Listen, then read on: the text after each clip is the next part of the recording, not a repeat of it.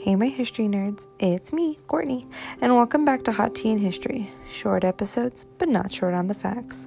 So grab your tea and let's talk about what fun historical event took place on May 8th. Today we're going back to 1963 when Sean Connery stars in the first Bond movie, Dr. No. On May 8, 1963, with the release of Dr. No, North American moviegoers get their first look down the barrel of a gun at the super spy James Bond, codename 007. The immortal character created by Ian Fleming in his now famous series of novels and portrayed on screen by the relatively unknown Scottish actor Sean Connery. Connery had, had acted in a repertoire of theater and television and scored some bit parts in small films before landing his first significant role opposite Lana Turner in Another Time, Another Place in 1958. Bigger roles followed, notably in Tarzan's Greatest Adventure in 1959.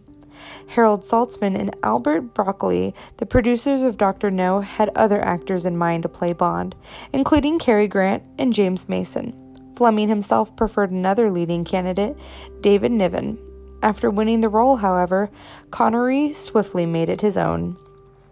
Co starring Ursula Andress, Joseph Wiseman, and Jack Lord, Dr. No sends Bond, a British Secret Service agent, to Jamaica to investigate the murders of a fellow agent and his secretary. There, he is forced to confront the villainous scientist Dr. No with the help of a bikini clad seashell collector, Honey Ryder, and a CIA agent.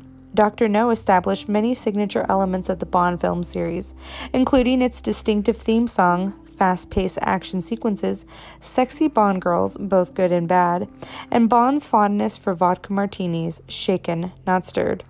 And of course, how he introduced himself as Bond, James Bond.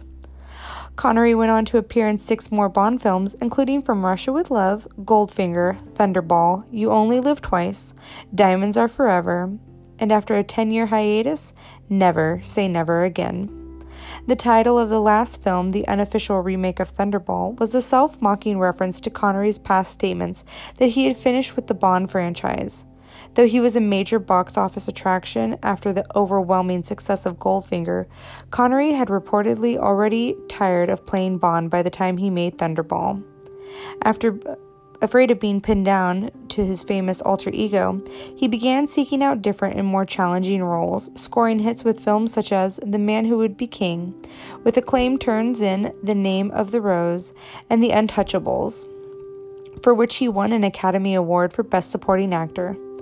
Connery moved fully out of the Bond spotlight and emerged as one of Hollywood's most vulnerable leading men. Meanwhile, other actors kept the Bond franchise going over the years with varying degrees of success. George Lazenby played Bond in only one film, On Her Majesty's Secret Service, while Roger Moore had a well received run of seven films, beginning with Live and Let Die and ending with A View to a Kill. After two films starring Timothy Dalton, the Living Daylights, and The License to Kill, Pierce Brosnan was credited with breathing new life into the franchise with his debonair portrayal of Bond in four films Goldeneye, Tomorrow Never Dies, The World Is Not Enough, and Die Another Day. Daniel Craig, a brawnier Bond, made his debut in the hit Casino Royale and continued in Quantum of Solace, Skyfall, and Spectre. Thanks for listening to Hot Tea and History. Join me tomorrow to see what historical event took place on May 9th.